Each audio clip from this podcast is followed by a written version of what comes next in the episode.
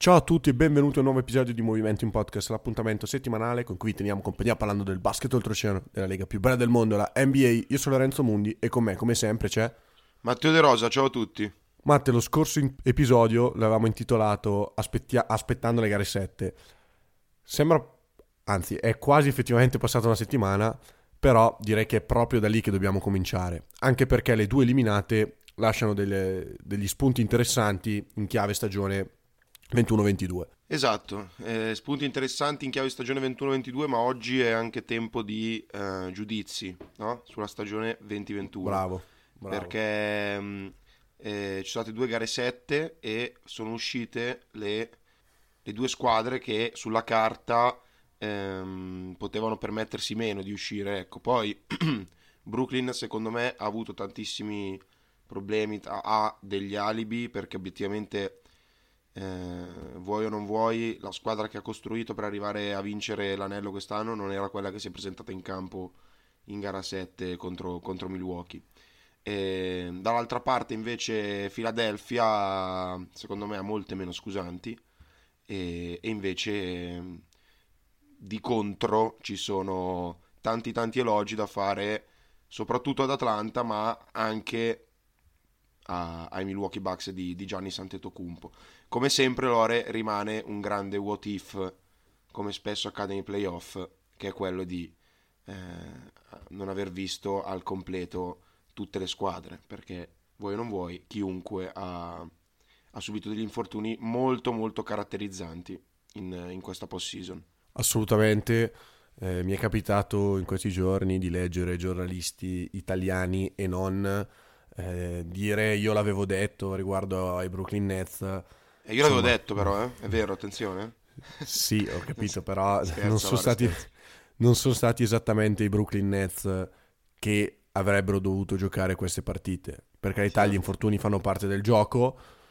eh, diciamo che insomma giocare con, eh, con Arden a mezzo servizio e con Kyrie Irving sulle tribune non è esattamente la stessa cosa.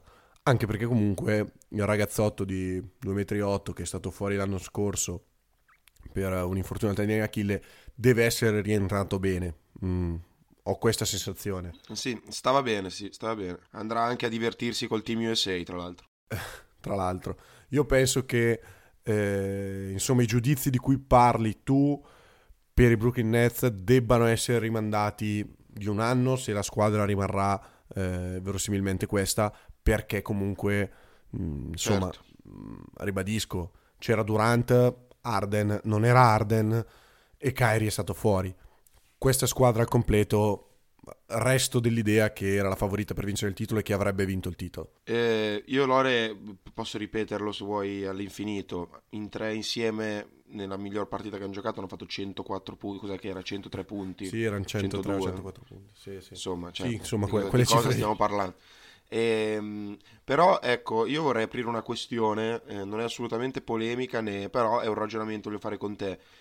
Ma ehm, se- è vero, Kyrie, Kyrie Irving è infortunato, non si poteva prevedere, però iniziano a diventare tanti i momenti della carriera in cui Kyrie, eh, a cui Kyrie è arrivato infortunato, perché comunque ricordiamo anche ehm, l'anno a Boston in cui non è scattata la scintilla, ha subito tanti problemi di infortuni. A Cleveland, eh, per i, per i Lebroniani soprattutto, non c'è bisogno di ricordare quando Kyrie è stato infortunato e in che momento della stagione. A Sì, Brooklyn sì, pure, assolutamente. eh, forse è arrivato anche il momento di, ok, una squadra, ingaggio Kyrie Irving, metto in conto che al, boh, al 40% sarà infortunato nella post-season, perché adesso ovviamente è, è provocatorio, però ormai sembra quasi diventato un qualcosa da, da mettere in conto, perché mh, se Arden è, più, è stata più una casualità, una serie di casualità, tra l'altro aveva dichiarato, si era dichiarato eleggibile per il, il, il Team USA e una- un problema diverso da quello che era tenuto acciaccato ehm, sul campo di playoff, correggimi se sbaglio Lore, l'ha, l'ha costretto a rinunciare. Eh, un, un altro problema al tendine, mi sembra, per, per Arden, che è stato sostituito da Jeremy Grant, che vabbè, con tutto il rispetto per, per Jeremy, Eh, comunque anche la squadra del Team USA, magari lo diciamo a fine puntata, non è, ma non deve essere male quest'anno, nonostante un No, po' di assenti, ma non deve essere malissimo. Se la cavano, esatto. Eh, quindi non lo so, io mh, forse d'ora in poi ehm, ci sarà anche un po' meno fiducia nel, nel comporre squadre di questo tipo con giocatori di un certo tipo, di una certa fragilità. Sì, sì, assolutamente. Il discorso legato a Kyrie Irving eh, è, è come dici tu. Adesso hai, hai sparato, secondo me, una percentuale forse un po' alta, ma come hai detto tu, eh, provocatoria. Kyrie è un giocatore injury prone, questo lo sappiamo. Eh, purtroppo sì. Quando però si, infor- si infortuna, ti, ti girano le balle, diciamo, in maniera molto, molto amichevole. Matte, io per quanto riguarda Milwaukee direi di mh, passarla perché tanto è ancora in gara e soprattutto questa notte ha giocato una gara 2 degna dei, dei Bucks, ma ne parliamo, ne parliamo dopo. Andiamo all'altra gara 7, quella tra Philadelphia e Atlanta. Eh, però, mi... boss, ti per- perdonami se ti ho interrotto.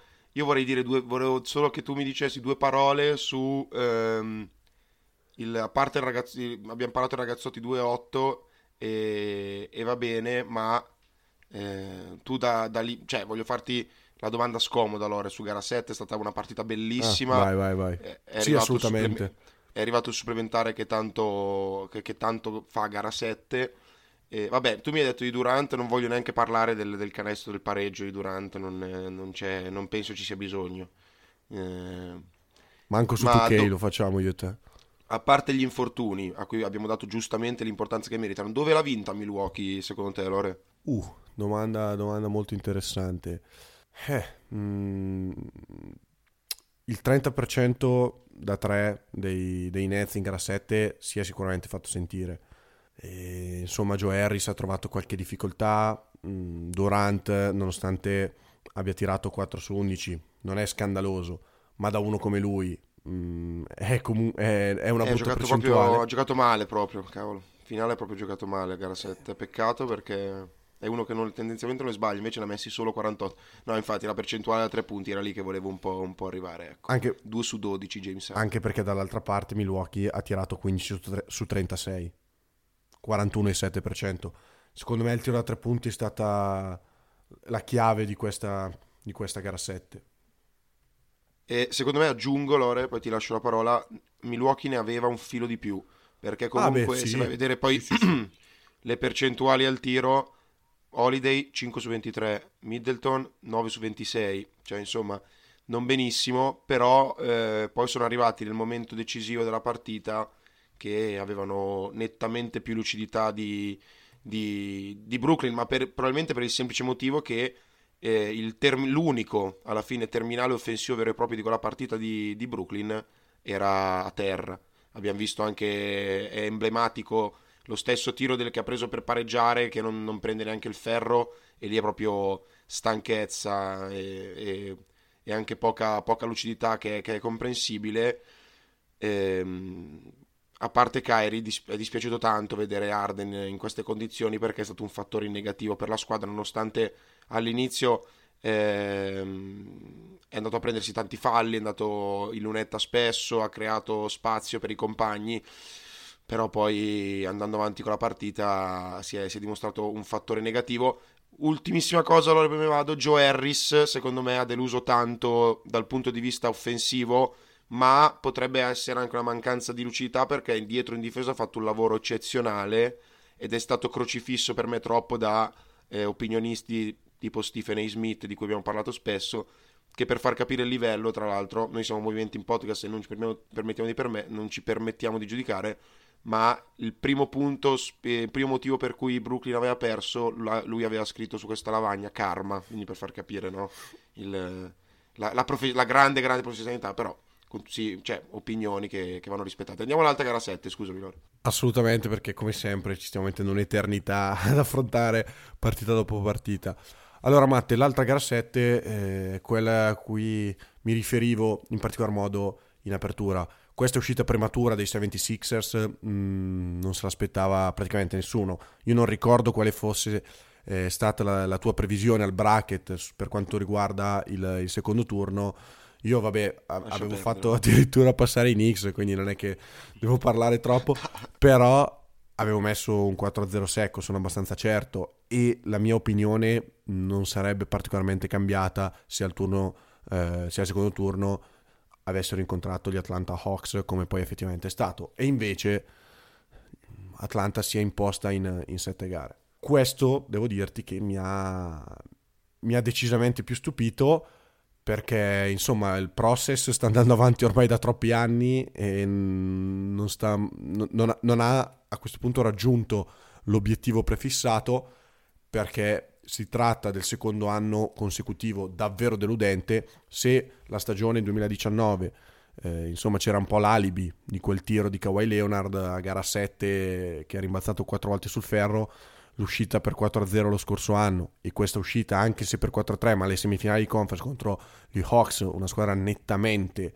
più scarsa sulla, sulla carta e soprattutto con molta meno esperienza di questi 76ers deve fare scattare una, una scintilla e a questo punto è arrivato probabilmente il momento di disfarsi di Ben Simmons. Ecco, infatti. Ehm, Lore, io volevo dividere per punti questa, questa, Vai, partita, vai. questa, questa, questa gara 7 che abbiamo parlato. Allora, il primo bisogna sempre dare credito più a chi vince che criticare più chi perde di primo acchito. Quindi io vorrei parlare della, della circolazione di palla e del- dell'attacco comunque di, di, di Atlanta che secondo me ha giocato una gara 7 clamorosa contando il fatto che Trey Young eh, ha fatto 5 su 23 eh, Sì, sì, al campo. Decisi- è stato decisivo, però eh, gente come Herter, come, come dello stesso Danilo, sono stati, sono stati forse l'arma, l'arma in più. Quindi anche la, un- il primo punto io volevo parlarti della, della, della circolazione di palla, della, della, sinton- dell'armonia che c'era in attacco di Atlanta e anche della lunghezza del roster. E, mm, secondo punto, la mancanza di alternative a Embiid che ha dimostrato di avere nei momenti decisivi Philadelphia, una- l'attacco bloccato e si collega questo argomento a Ben Simmons, nel bene e nel male. E poi, secondo me, qualche errore di, di gestione eh, Doc Rivers l'ha fatto, ecco, di, di minutaggio, di, di quintetti, di scelte difensive, offensive, che secondo me poi alla fine hanno, hanno pesato. Poi Atlanta è arrivata spensierata, Philadelphia è arrivata ultra pesante di testa e si è visto tantissimo questa, questa differenza, si è vista proprio tanto anche, anche perché un, eh, hanno tradi- tra virgolette tradito anche giocatori come Tobias Harris che ha fatto 24 punti ma con 24 tiri forzando tantissimo e ha fatto fatica a entrare in partita. Sembrava veramente eh, Embiid il, il go-to guy ma con, con un supporting cast che, che ancora per una volta gara 7 non è stato all'altezza di- dell'importanza dell'evento. Ecco. Sì, guarda, mh, cominciamo dagli Hawks e li sbologniamo abbastanza in fretta perché poi ritorneremo eh, per parlare delle finali di conference a est proprio di Atlanta. Hanno fatto una serie straordinaria ed è finita la settima solamente perché dall'altra parte c'era uno dei giocatori più dominanti della Lega. Se no, penso che l'avrebbero anche chiusa prima Sì. perché ehm, è giusto sottolineare l'armonia che ha l'attacco degli Hawks e l'hanno dimostrato anche in gara 1 alle, alle finali di conference. Questa squadra obiettivamente gioca, gioca un bel basket e se hai gli interpreti giusti e riesci a mettere in piedi una difesa quantomeno credibile, insomma il basket corale paga, paga sempre perché riesce a muovere la difesa avversaria. Poi ti dico, mi hanno stupito anche i 76ers in difesa, cioè mi aspettavo davvero una squadra molto più solida difensivamente, È invece mh, molto molto male.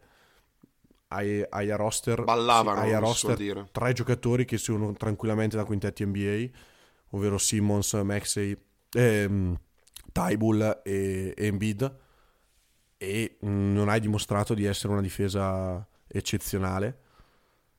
E poi vabbè, in attacco hanno, hanno faticato, come hai detto tu, Harris, che tutto sommato esce positivamente, secondo me, da questa playoff run dei, dei Sixers. Non, non ha fatto niente di eccezionale in gara 7, anzi ha forzato pure troppo. Simmons, eh, Simmons Matte ormai è un problema.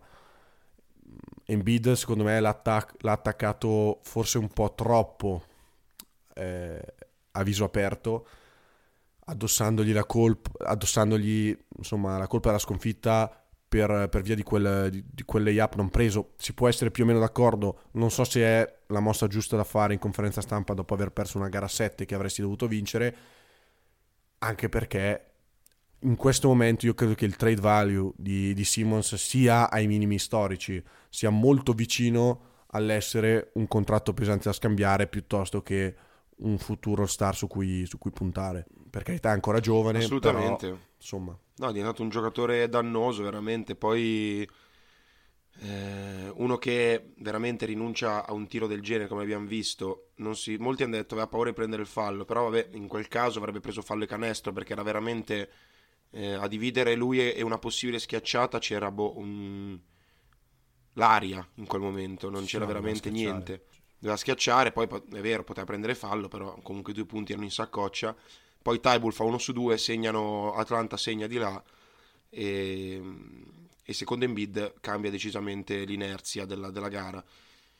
Quello se- no- non si può addossare secondo me ovviamente tutta la sconfitta su quell'azione, ma è emblematico, Lore, è emblematico di un giocatore che mentalmente probabilmente al momento non è, non è di un certo livello perché una scelta del genere non, non, non- lo so, non la puoi fare perché eh, parte che a parte che sei Ben Simmons, ma ehm, per dire, è, è- è è peggio anche del passaggio di Markif Morris l'anno scorso in gara 5 contro, contro Miami, perché lì ehm, sì, si è chiusa la vena, l'intenzione ancora oggi non è chiara. Adesso recentemente ho visto il film delle finali, io ancora oggi non ho capito cosa volesse fare, però lì Embiid è un giocatore di basket che deve schiacciare e, e fa uno scarico, inve- e scusami ovviamente Ben Simmons, ed è incomprensibile la, la scelta, proprio brutta, cioè nel senso brutto a vedere perché è, è sintomo di un giocatore che, a- al quale l'ossigeno al cervello era arrivato in quantità proprio minime, minime. Poi, a parte quello, ha tirato 4 tiri eh, nella partita decisiva della stagione della sua squadra, di cui lui dovrebbe essere il secondo, se non il primo violino, il secondo, 4 tiri, Lore. E ha preso, cos'era, 3 tiri in tutti i quarti quarti del- dei playoff, una cosa, de- del- della serie, una cosa Eh, del genere. Sì, mm, guarda, eh, tre tiri tra l'altro se non sbaglio segnati tutti e tre e il problema è che non puoi prendere tre tiri in tutti i quarti quarti di una, di una- di una serie alle settima. Il problema è se, se vai a vedere anche la stat line base di, di Simmons in questi playoff è davvero tragica. Cioè, 11 punti, Tragica. eh, sì, 62% al campo ma con 8 tiri tentati, cioè il, il secondo violino di una squadra. Tre punti ovviamente eh, sconosciuto, 34% alla lunetta con 6 tentativi è altrettanto preoccupante, anzi è ancora più preoccupante. Poi certo c'è il solito contributo a rimbalzo e soprattutto i suoi quasi 10 assist di media, però insomma giochi con, con la palla in mano, ci sta anche che tu faccia 8.8 assist di media. Però io ti dico che a questo punto Fila debba fare tutto per scambiare Ben Simmons, un po' come aveva fatto l'anno scorso con, con Al Horford, adesso non voglio metterli ovviamente sullo stesso piano, No, no, certo. però insomma eh, magari cioè, io sono dell'idea che Fila si metta al tavolo convinta di eh, guadagnarci a questo scambio, mm, ma eh, o meglio, queste saranno le intenzioni di Fila, ma io penso che debbano perderci sulla, sulla carta per, per cedere Ben Simmons. E Lore, faccio, di- dico una cosa un po' da, non lo so, eh, da, da, non lo so, da punzecchiatore, ma Arden non è finito a Filadelfia perché non hanno voluto mettere Simmons o non, non lo, sapre- non lo sappiamo con certezza? Non si sa con certezza. Allora, mh, voci di corridoio dicono che ehm, Fertita, il proprietario degli mh, Houston Rockets, ha detto mandate da qualsiasi parte Arden tranne che da Morey che è appunto è diventato il president of Ah, basketball ok. operations dei 76ers quindi sembra, sembra di no. Mm, so che, mm, e su questo non c'è dubbio, i 76ers erano titubanti nel cedere Simmons, anche perché ricordiamoci che Arden aveva chiesto la, la trade durante l'off season ed invece è stato cambiato, è stato scambiato, mh, azzarderei anche un 13 gennaio ah, sì. come data, Buono. però eh, non sono certo la data, so che era verso inizio gennaio.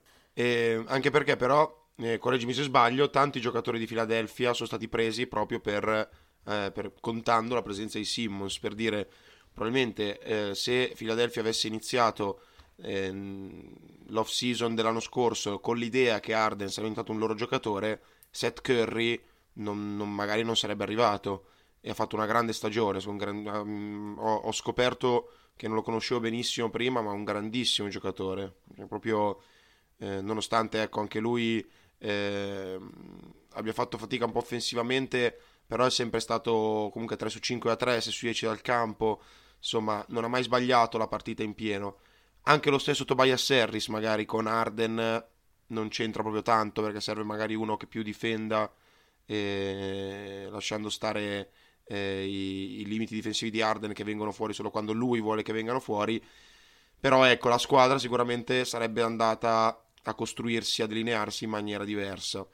Eh, io rimango convinto, Lore, che Ben Simmons o non Ben Simmons, cioè, a, come dicevi tu, a prescindere eh, da, da chi riusciranno ad ottenere con Ben Simmons, non sarà a livello di quello che loro pensavano potesse essere eh, Simmons, ecco.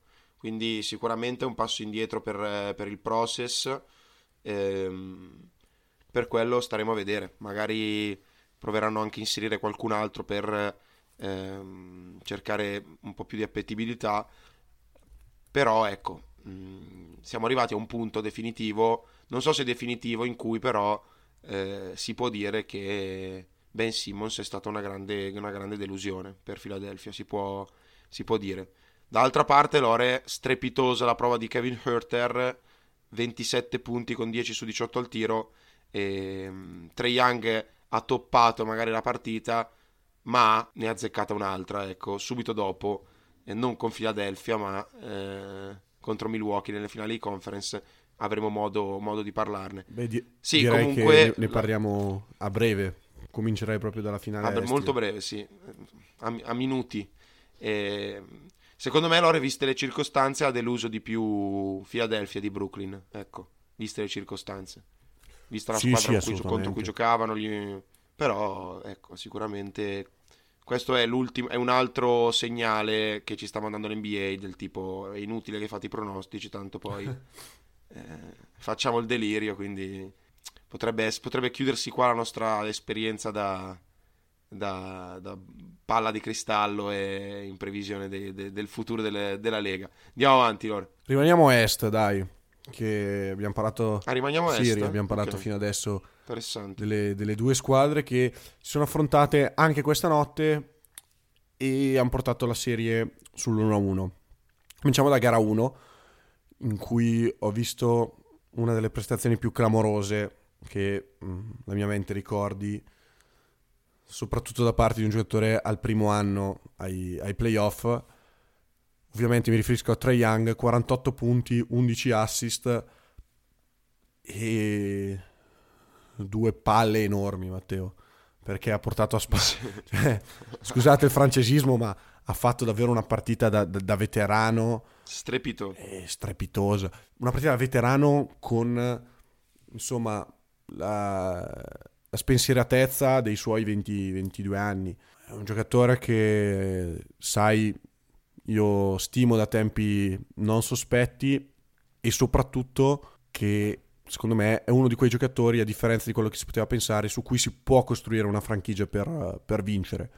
Di contro, non mi sarei mai aspettato, l'ho già detto nel corso di movimenti in podcast, ma ci tengo a sottolinearlo, un, un esordio di questo calibro ai playoff e un esordio in gara 1 alle finali di conference di, di questo genere. Eh sì, sì, sì, sì, una prestazione proprio for the ages per, per quanto riguarda Trae Young. L'impressione è che non sarà l'ultima, comunque, anche se stanotte non ha fatto benissimo, però il ragazzo sembra caldo.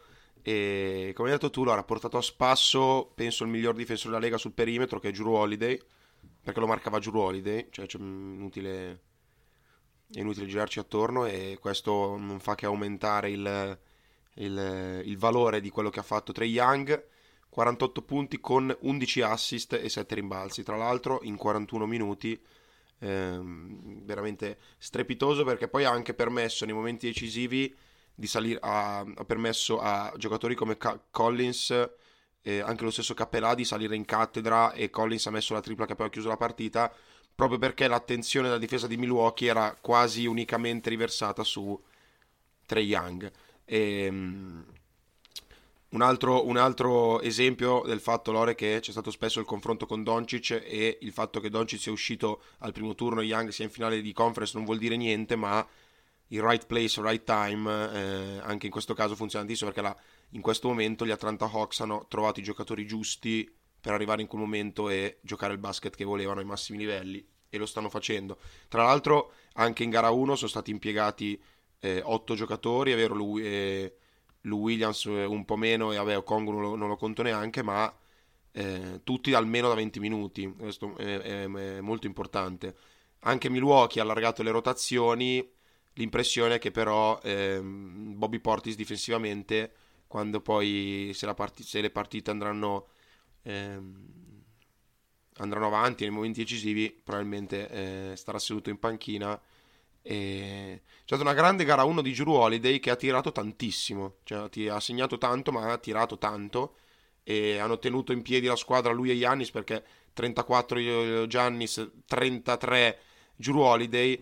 Lore, a me sembra che eh, Milwaukee eh, perda una buona fetta di possibilità di vittoria quando Middleton non è in partita.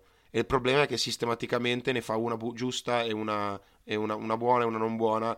Insomma, continua a essere un giocatore che a me fa impazzire vederlo quando, quando è in forma, quando è, quando è caldo, perché è obiettivamente tecnicamente uno spettacolo, come si crea lo spazio, l'abbiamo già detto, però è, è, di, un, è di un'altalenanza un po' spaventoso. Sì, eh? anche stanotte. Anche questa notte io la partita eh, non, non, l'ho vista, però 0 su 9 da 3 punti, 6 su 23 al tiro.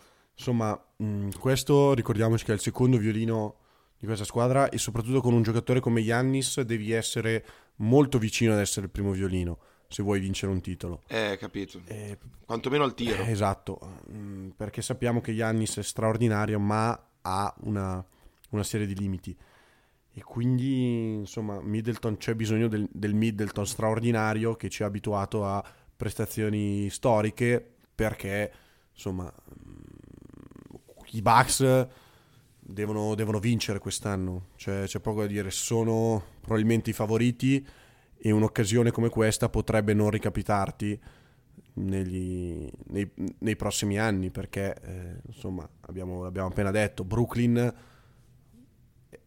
è stata eliminata, ma priva di un giocatore e mezzo dei tre più importanti. Insomma, dobbiamo... Io, io no, penso no, vero, che, vero, i Bucks se, se, lo, se, lo, debbano dire in faccia, ragazzi, o vinciamo quest'anno oppure il treno non, non passa proprio, proprio, tutti gli anni, anche perché sono la stessa squadra che l'anno scorso è uscita 4-1 in semifinale di conference contro una squadra nettamente più scarsa. Quindi sì, non c'era, c'era sempre il problema del playmaker, Beh, però comunque c'è sì. sempre un, un Drew in più rispetto a un Bledsoe, però... Fa tutta la differenza del mondo per me. Eh? Sì, sì, assolutamente, però eh, Matte, il basket è un gioco in cui gli infortuni contano, come eh, sono contati per Brooklyn. Se il prossimo anno eh, dovesse infortunarsi Drew Holiday ai playoff, sei la stessa squadra di due anni fa e... Mm, ti, ti mangeresti le mani se quest'anno non dovessi riuscire a vincere il titolo, a mio avviso. O banalmente ha appena rinnovato Drew Holiday, ma si rompe qualcosa, Drew Holiday l'anno prossimo decide di, di andare dall'altra parte o Drew Holiday l'anno prossimo non ha più voglia di giocare e si ritira, non possiamo fare affidamento comunque su un solo giocatore. No, no, no, ma certo, certo. Oppure come Darren, Co- oppure che... come Darren Collison diventa un testimone di Geova e decide di iniziare ad andare porta a porta Ah, ecco, e quindi, quello... e quindi eh, non lo so se, se, se, se poi può trovare la sua strada. Io non glielo auguro, però senso, ognuno è libero no, vabbè, ehm, il right place, right Eh, time sì, vale esatto. anche e soprattutto per, per vincere Certo. l'anello. Mm, io credo Certo. che abbiano una, una ghiotta occasione, anche perché eh, dopo parleremo del- dei Clippers che con- continuano a, a convincere a metà, eh, convincono solo quando sono sotto 2-0 e eh, io ti dico in questo momento secondo me Milwaukee è la favorita nonostante probabilmente tra le quattro eh, no anzi giocano meglio dei, dei Clipper. Sicuramente giocano peggio sia di Atlanta che di Phoenix però sulla carta secondo me Milwaukee in questo momento è la, è la favorita. Difensivamente, quella che met- può mettere più in crisi le squadre, proprio per, a, prescindere dalla presenza di, di Giannis, che è già, è già un- uno dei motivi principali, un fattore anche solo eh, per, il, per il fisico che, che si ritrova. Poi sono giocatori come PJ Tucker, eh, Brook Lopez ha dimostrato l'importanza che ha nel pitturato e non solo. Chris Middleton comunque è un ottimo difensore e Holiday è, è un difensore spaventoso. Io penso che sia il miglior quintetto difensivo eh, che una Eh, squadra può vantare. eh, ed, è, ed è tra l'altro il quintetto titolare, quindi figuriamoci. Non c'è un giocatore che non sia un ottimo difensore. Poi dalla panchina abbiamo visto entrare con Connaughton che è eh, un, un atleta impressionante e ehm, quindi nel senso la squadra per mettere in difficoltà gli attacchi, in crisi gli attacchi delle- dei- de- degli avversari c'è. Sono sempre un po' pochi, secondo me, arrivano, potrebbero arrivare magari un po' tirati, un po' stanchi, un po' fiacchi, dipende ovviamente quante, in in cioè quanto durerà questa serie e, e se riusciranno ovviamente a battere, a battere gli Hawks, però sì, sono d'accordo, penso che siano ancora i favoriti ehm, per, per la vittoria finale. Nonostante Lore, io ti dirò che simpatizzo per eh, la Valley Hoop semplicemente per la presenza di, di un giocatore che secondo me si merita di vincere l'anello e si merita di vincerlo così, ovvero da protagonista assoluto. E stiamo parlando di Chris Paul. Da questa parte invece ci sono giocatori che se lo meritano non altrettanto ma quasi, ma che hanno ancora tempo per, per- per poterlo vincere. Come dici tu, eh, nella giungla della Easter Conference, un anno in cui Brooklyn ha tutti rotti e gioca, mm, eh, gioca più Shamet che, che Kyrie. Eh, Miami non pervenuta ah, non pervenuta. Boston in fase di ricostruzione e ancora molto molto indietro. Philadelphia che, che delude. Insomma, sembra proprio tutto apparecchiato per dire eh, come se gli dei del basket stessero dicendo ai Bucks guarda che io più di così non posso fare di- non, rie- non riesco. eh." Matte, a proposito di, di difesa, mh, ero- era molto interessante secondo me vedere gli accoppiamenti difensivi che avrebbero eh, orchestrato gli, gli Hawks, perché insomma, se guardi i due quintetti, Milwaukee si accoppia molto bene ruolo per ruolo con, Sì. i- con Atlanta, al contrario invece eh, direi di no. E secondo me è stata trovata da Macmillan la soluzione perfetta. Ripeto e premetto, non ho visto la gara di questa notte in cui ehm, Milwaukee ha distrutto Atlanta, però insomma ehm, la soluzione eh, utilizzata in gara 1 è stata Young su PJ Tucker, ehm, We- Hurter su eh, Middleton, Bogdanovic su Holiday, Sì. Capelà su Yannis e Collins su Lopez. Sì, i due lunghi diciamo che sono Poi alternati, sì, si, eh, che si sono, tanti si sono alternati, su- si sono alternati parecchio, però diciamo che idealmente questo era il, il- il piano partita. Devo dirti che mi sento di fare i, i complimenti a Macmillan perché è stato, è stato davvero, davvero bravo nel, nel- nel fare questi accoppiamenti perché comunque hai messo Bogdanovic su Holiday, nonostante Bogdanovic si vede sta, sta male, si è- sta giocando acciaccato, fatica Sì, ad sì, appoggiare, Molto acciaccato. fatica ad si vede. appoggiare la gamba e questo si vede in difesa e in attacco, però mh, ti dico in gara 1 secondo me è riuscito a tenere abbastanza bene Holiday. Eh, Werther eh, ha cancellato Middleton, non pervenuto in gara 1. E Purtroppo sì, mh, letteralmente. la, la gestione su, su Giannis eh, è stata secondo me buona. E allo stesso modo ti dico, avere Trae Young nascosto in difesa su un giocatore come Tucker che comunque è fermo in angolo, mm, sicuramente ti penalizza a rimbalzo perché sappiamo che PJ Tucker è un ottimo rimbalzista offensivo e eh, per ovvi motivi Trae Young non può, fare, non può fare a sportellate e nemmeno tagliarlo fuori, però insomma eh, a, è riuscito anche questa volta a nascondere Trae Young, così come aveva fatto con, uh, con Philadelphia, anche con, con, Milwaukee è riuscito uh, a, non dico farne un punto di forza dalla debolezza di Trae Young, ma quantomeno non subire troppo quello che sarebbe stato un, un, grossissimo problema e che per fare il solito paragone con Curry è sempre stato un problema ad esempio per, per Golden State. Io resto dell'idea che un giocatore come Trae Young vada cercato continuamente e ehm, PJ sì. Tucker dovrebbe portare un anche po' spalla canestro. anche spalla canestro o con banalissimi blocchi sul, sulla palla per, per, creare un cambio. Comunque eh, ottima prestazione difensiva degli, degli Hawks in gara 1.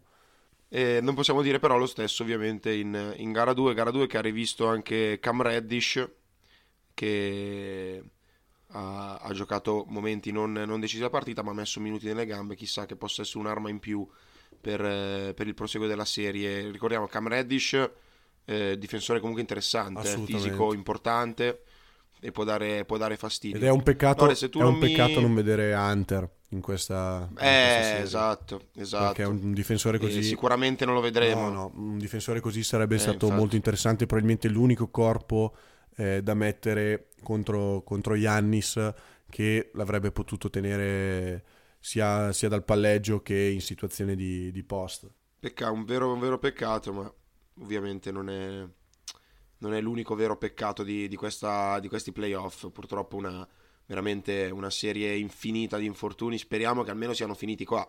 Che prima che, che da qua fino alle fine delle finals non, nessuno ci, ci rovini ancora, ancora, di più lo spettacolo. Ma sai Guarda, cosa, sai cosa mi, Matte, secondo inter... me? Sì. Poi ti lascio parlare, scusami. Se sì. si dovesse infortunare qualcuno, magari ci sarebbe un'occasione per me e te, eh? Ci mandano un 10-day contract perché eh, sono finiti i giocatori nel mondo adesso.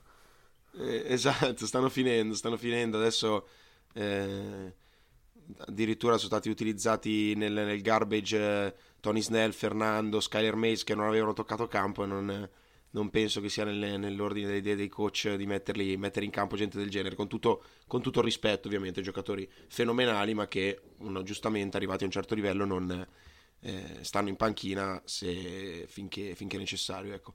Allora io volerei dall'altra parte dell'America eh, vai, vai. dove si sta praticamente compiendo la classica serie dei Clippers, cioè non c'è nulla di, nulla di che, proprio di, di strano allora, dobbiamo parlare di tutte e tre le gare perché ehm, gara 1 è andata eh, domenica scorsa e, ed è stata secondo me già gara 1 bellissima. Io ho avuto eh, la fortuna di, di, di, di vederla questa, questa, volta e è stata strepitosa così come, così come gara 2.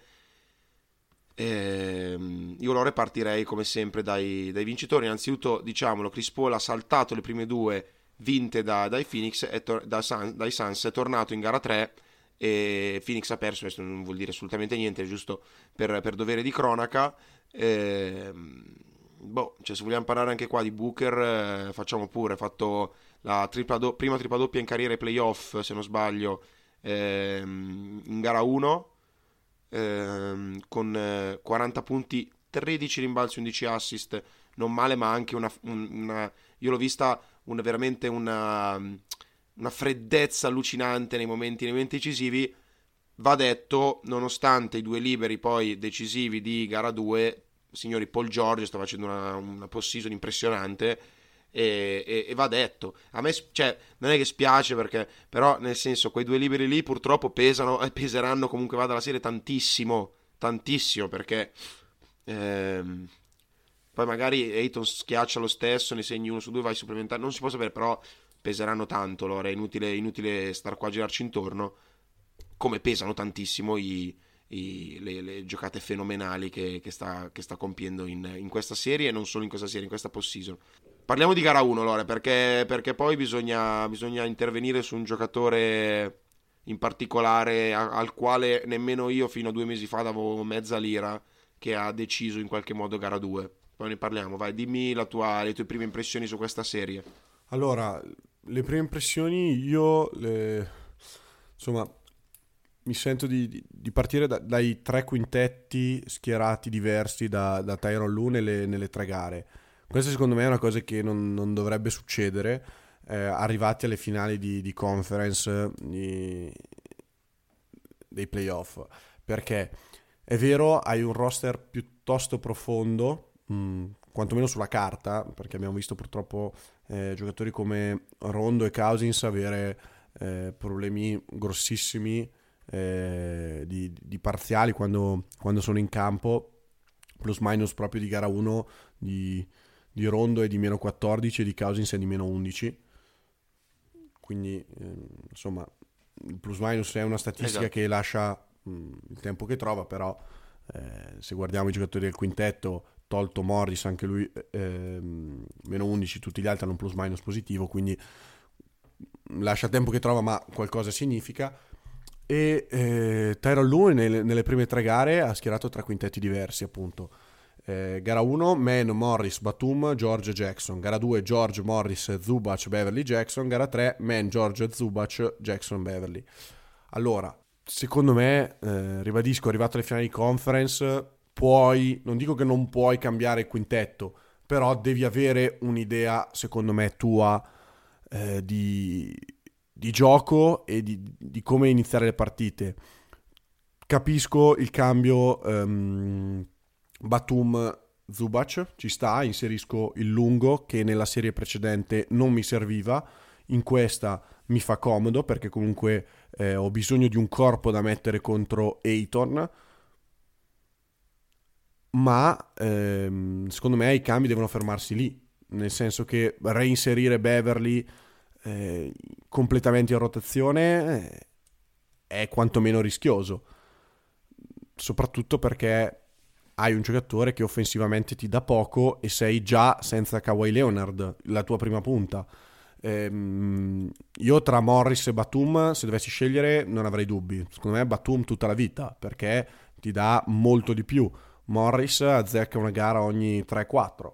È vero, quella che ti azzecca te la fa anche vincere. Il problema è che... Eh, ma non è sicuramente, non è sicuramente il fratello, hai ragione. no, direi che è un bel po' meglio del fratello, ma tolto questo, non... non ehm, cioè, non posso, scom- non posso lanciare la monetina eh, in finale di conference Batum è un giocatore secondo me molto più solido, che è vero non ha l'exploit della gara da 25, 24, 27 punti, ma, mh, mm, ma non sbaglia niente. Non ti sbaglia niente, ti fa girare la squadra, è cattivo a rimbalzo, eh, fa quello che serve. Sono d'accordo, anche perché il discorso di Zubac per me è, mm, è interessante, anche perché mi, Ayton, correggimi se sbaglio anche qui, eh, mi sembra un minimo meglio di Gobert quando poi vai 5 fuori e devi difendere un esterno. Vabbè mi sembra molto più Altro che un minimo meglio. Nettamente meglio. No, no, esatto, perché poi in aiuto comunque Gobert eh, è devastante. E anche Ayton è un ottimo difensore, ma sul perimetro proprio eh, Ayton è di un'altra categoria.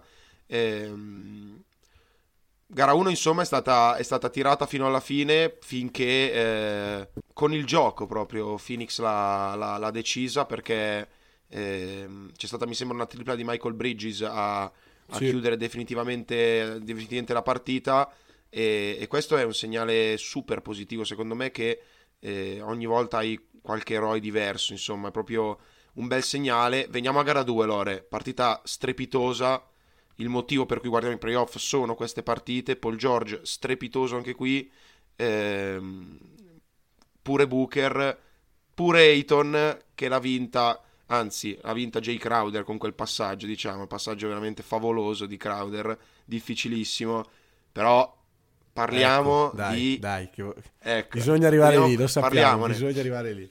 L'ex, l'ex partner sul, sulla pista da ballo di Russell Westbrook a basket comunque ci sa giocare. Assolutamente sì. Ti voglio dire due cose, due cose. la partita è Cameron Payne 29 punti, 9 assist, e ehm, insomma delle proprio quelle favole alla della vedova che succedono soltanto nella, nel magico mondo delle zero palle perse in, zero palle perse ecco bravo in, una, in un giocatore così che dal nulla è diventato, ha preso una fiducia impressionante. Lore, quanto Chris Paul c'è? Tanto secondo me. Assolutamente. Tanti- cioè l'anno prossimo Cameron Payne viene scambiato a, a- a New Orleans, eh, dicono questo qua è fortissimo e poi fa un anno a fare 5 punti di media.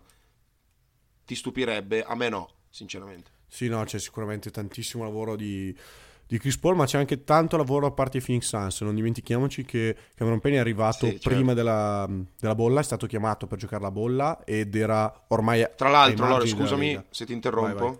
Scusami, una cosa al volo. James Jones ha vinto anche il, il, il premio come ehm, Avevamo detto, come il Executive nome of the Year, Executive of the Year è il premio. executive. Bravo, Eh, giusto bravo. così. Non mi viene mai. porca Giusto così, non, non Sì, c'erano sì, dubbi, l'avevamo anche già anticipato, se non sbaglio, nella, nella puntata dei premi. Sì, sì, sì, era giusto per dare d'ufficialità. Vai pure, scusa. No, eh, ricordiamoci che Cameron Payne era ai margini, ma letteralmente ai margini della Lega, ha giocato due partite eh, in, in Cina, è stato chiamato Sì, dai, sì, dai Suns per giocare la bolla, ha giocato una discreta bolla e poi quest'anno è diventato a tutti gli effetti un giocatore da rotazione NBA. Ehm, I Suns si sono eh, potuti permettere di giocare due gare senza Paul, stiamo parlando di Point God, con un giocatore alle sue spalle che sicuramente non è Chris Paul, ma che ha fatto una gara 2 eh, davvero eccezionale. Favoloso. Alla Chris Paul, perché comunque 29 punti, 9 assist e 0 palle perse, è una gara a tutti gli effetti alla, alla Chris Paul. E è un giocatore che comunque eh, si è riuscito a tirare fuori dal nulla e quindi secondo me questo rientra nel, of- nel premio di Executive of the Year di, di James Jones perché eh, è pressoché al minimo salariale se non erro ed è un giocatore che si è rivelato davvero fondamentale in questa, in questa post-season che ha fatto eh, insomma a spallate con, eh, con Javon Carter per mh, guadagnarsi il, il ruolo di playmaker della second unit, di guardia della second unit, l'ha ottenuto lui e diciamo che eh, la gara, gara 2 è stato insomma il, il coronamento no, di, di- di questa lotta e il, il premio meritato per un giocatore che davvero rischiava di essere ricordato solamente per, per i balletti con, Eh. con Russ. E direi che di cose per farsi ricordare abbiamo visto che ne aveva tante. Lore, eh, tra l'altro in una partita in cui Devin Booker ha tirato male e E ha perso otto eh, palloni. quanto mi piace De Andre quanto mi piace De Andre Ayton, Lore, mamma mia. È proprio mh, vedendo anche gara 2 è proprio un centro che mi piace tantissimo. Poi vabbè, il- la rimessa finale è mh, veramente difficile anche da commentare perché io all'inizio mi sembrava chiaro l'errore della difesa di Clippers, poi rivedendola alla fine, boh, cioè è anche difficile marcare un movimento del genere, grandissimo il passaggio di Crowder che tra l'altro ha concluso con uno 0 su 3 sterile la partita, ma ha fatto tante piccole cose di cui lui è maestro, come, come sappiamo bene. E, e poi c'è sempre la second unit che dà una grossissima mano, 5 su 5 al tiro per Cameron Johnson.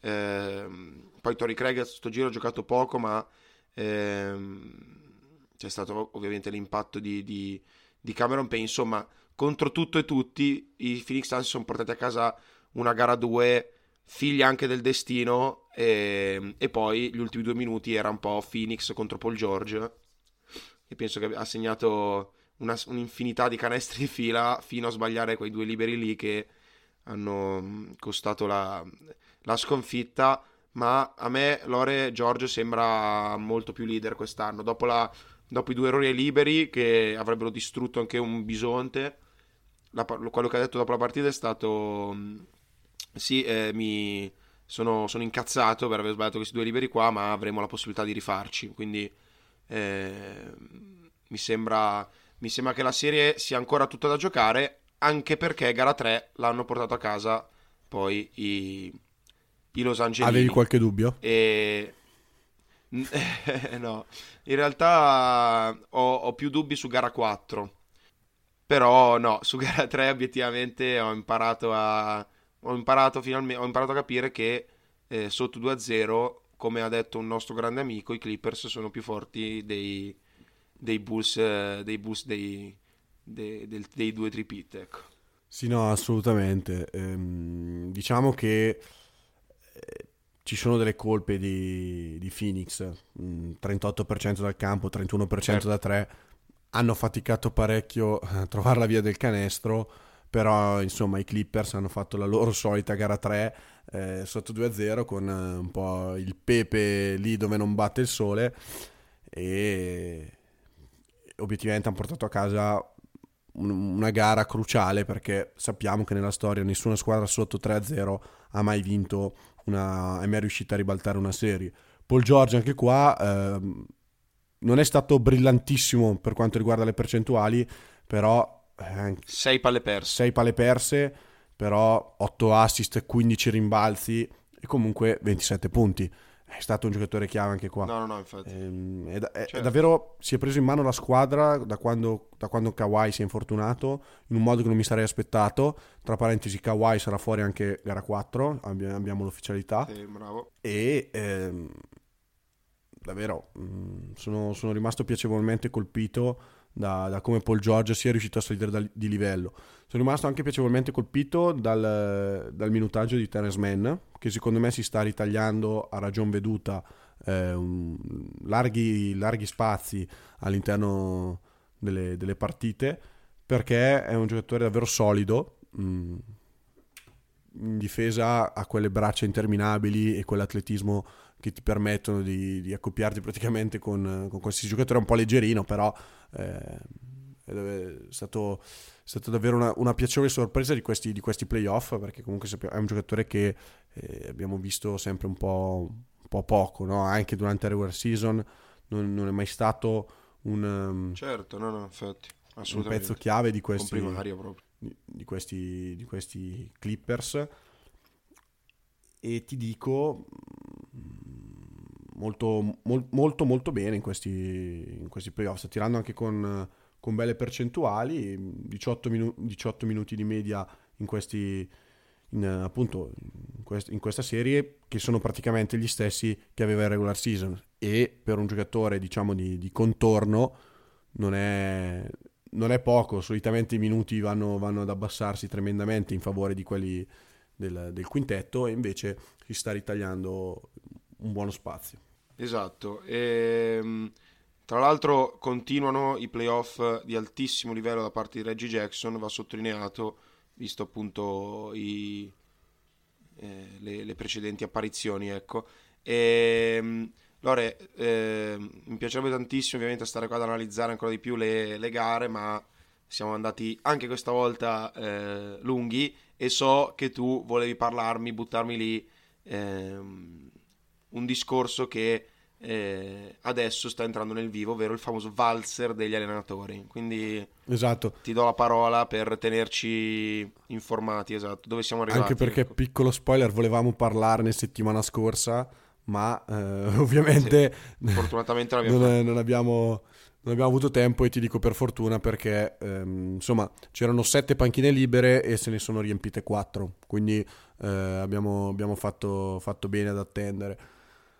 Allora, Matte, eh, ovviamente in questo periodo della, della, stagione iniziano a fare eh, i general manager, le proprietà iniziano a fare delle considerazioni, quindi mh, mm, si sa, i primi a saltare sono sempre gli allenatori. Sette squadre eh, sono Portland, New Orleans, Dallas, Boston, Washington, Indiana e Orlando, hanno cambiato mh, mm, allenatore o quantomeno hanno licenziato l'allenatore. Quattro di queste, appunto, eh, Portland, Dallas, Boston e Indiana, hanno già eh, praticamente assunto quello nuovo. A Portland andrà Chauncey Billups, ehm, diciamo non il prescelto di, di, Damian Lillard che avrebbe preferito Jason Kidd. Jason Kidd che, infine, che invece è finito nella sua Dallas. Eh, scelta, scelta curiosa, io ti dico ero rimasto abbastanza sbalordito dal, dal licenziamento di, di, Carlisle perché secondo me è forse l'unico che non ha colpe.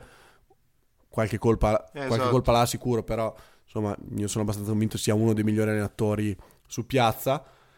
E eh, le altre due squadre che hanno, che hanno assunto un allenatore sono gli Indiana Pacers che ovviamente hanno preso Rick Carlisle e Boston che ha assunto un allenatore, un, un ex assistant coach che a Movimenti in Podcast piace tanto, ovvero Udoka. Eh, la scelta, la scelta di, di Carlisle per Indiana io direi che sia abbastanza ovvia, nel senso secondo me era il migliore allenatore da prendere e Indiana non si è fatto scappare. Indiana penso che mh, abbia altri problemi oltre all'allenatore. Bjorken non piaceva all'ambiente. Mh, peccato perché secondo me c'era qualcosa di rivoluzionario in lui, nonostante non sia esente da colpe della, per, per, quanto riguarda la pessima stagione dei, dei Pacers, ma eh, insomma era, era, giusto cambiare. E, problema di Indiana, a mio avviso, rimane il roster, però cioè, mancano davvero troppi giocatori per diventare una eh, squadra, una squadra competitiva. Manca banalmente un primo violino di livello, eh, perché non, non, Sabonis non è un primo violino. Eh, sono dell'idea che mh, mm, Samonis sia per una squadra a titolo probabilmente anche una terza o quarta opzione, eh, magari andando avanti anche un po' con, con gli anni. Eh, Brogdon è un, un, playmaker discreto che a me piace parecchio, però mm, insomma ha bisogno di sicuro di almeno eh, un paio di, di realizzatori accanto. Va affiancato, certo. Diciamo che aver, aver preso Carlisle probabilmente ti può assicurare anche Uh, è un allenatore a cui piace muoversi sul, sul mercato e che eh, probabilmente riuscirà a rafforzare il roster di, di Indiana. Per quanto riguarda invece eh, Dallas e Boston, le ultime, le ultime, due, Dallas ha portato a casa un beniamino come Kid, che a Dallas ha fatto, ha fatto innamorare parecchi, parecchi tifosi Speriamo che un giocatore dalle, dalle caratteristiche simili a Doncic per certi versi riesca a mettere Doncic nelle condizioni di, di vincere, di poter puntare effettivamente al titolo. Anche qui il roster è direi da, da rivoluzionare completamente. Il discorso fatto per, per Simmons quest, eh, quest'oggi vale direi per, per Porzingis ad interim e quindi vedremo. Scelta, scelta un po' particolare, quella dei, dei Mavs, però può, può, assolutamente portare i suoi frutti. Infine Udoca, eh, c'è aria di, di, rinnovo a Boston. Hanno, hanno deciso di mettere eh, come pres- President of Basketball Operations eh, Stevens, che è stato fino a quest'anno un allenatore. Hanno deciso di prendere un assistant coach come allenatore, come head coach vedremo, sono, sono, curioso. Io penso che oltre a rinnovare la, la dirigenza, la, il coaching staff, bisogna... Eh, adesso facciamo il siparietto di, di Boris, bisogni, bisogna... bravo, bravo, cultura sempre. È necessario anche... Ehm, rivoluzionare il roster anche qua. Eh, ovviamente, eh, come, come, dicevo prima, quando, si, quando l'allenatore è sempre il primo a saltare, ma in campo scendono i giocatori, quindi le colpe ci sono da parte degli allenatori, ma anche da parte dei, dei giocatori e quindi anche qua bisogna, secondo me, andare a, a coprire lacune di, di, un, di, un, certo livello e non penso che la lacuna tu la, riesca a coprirla cedendo Walker per Alorford. Assolutamente no, anche perché adesso quindi la, la ricerca della point guard è di fondamentale importanza per quanto riguarda i Boston Celtics. Eh, Lore, se tu sei d'accordo con me, noi andremo verso la chiusura. Chiudiamo, chiudiamo. Eh, chiudiamo anche perché eh, bisogna prepararsi alla, alla, settimana che verrà, sarà una settimana importante di verdetti. Eh, già questa sera ci sarà gara 4 di, di Phoenix Clippers che seguendo un po' l'andazzo dovrebbe dovrebbe finire 2 a 2, visto che i Clippers spalle al muro non, non sbagliano più niente. E, mm, insomma, ci aspetta una settimana molto molto interessante eh, con eh, tutto ancora da, da decidere. Eh, io rimando l'appuntamento sempre a eh, sabato prossimo. Eh, ringraziando la famiglia di True Shooting e ringraziando te Lore per, per la compagnia Ci sentiamo se volete su Instagram o sui nostri canali social. Un saluto e ringraziamento. Grazie mille e alla prossima. Ciao a tutti. Grazie a te Matte, è sempre un piacere. Io come sempre vi lascio con la mia pila di cultura, ovvero un saluto ai nostri 25 ascoltatori.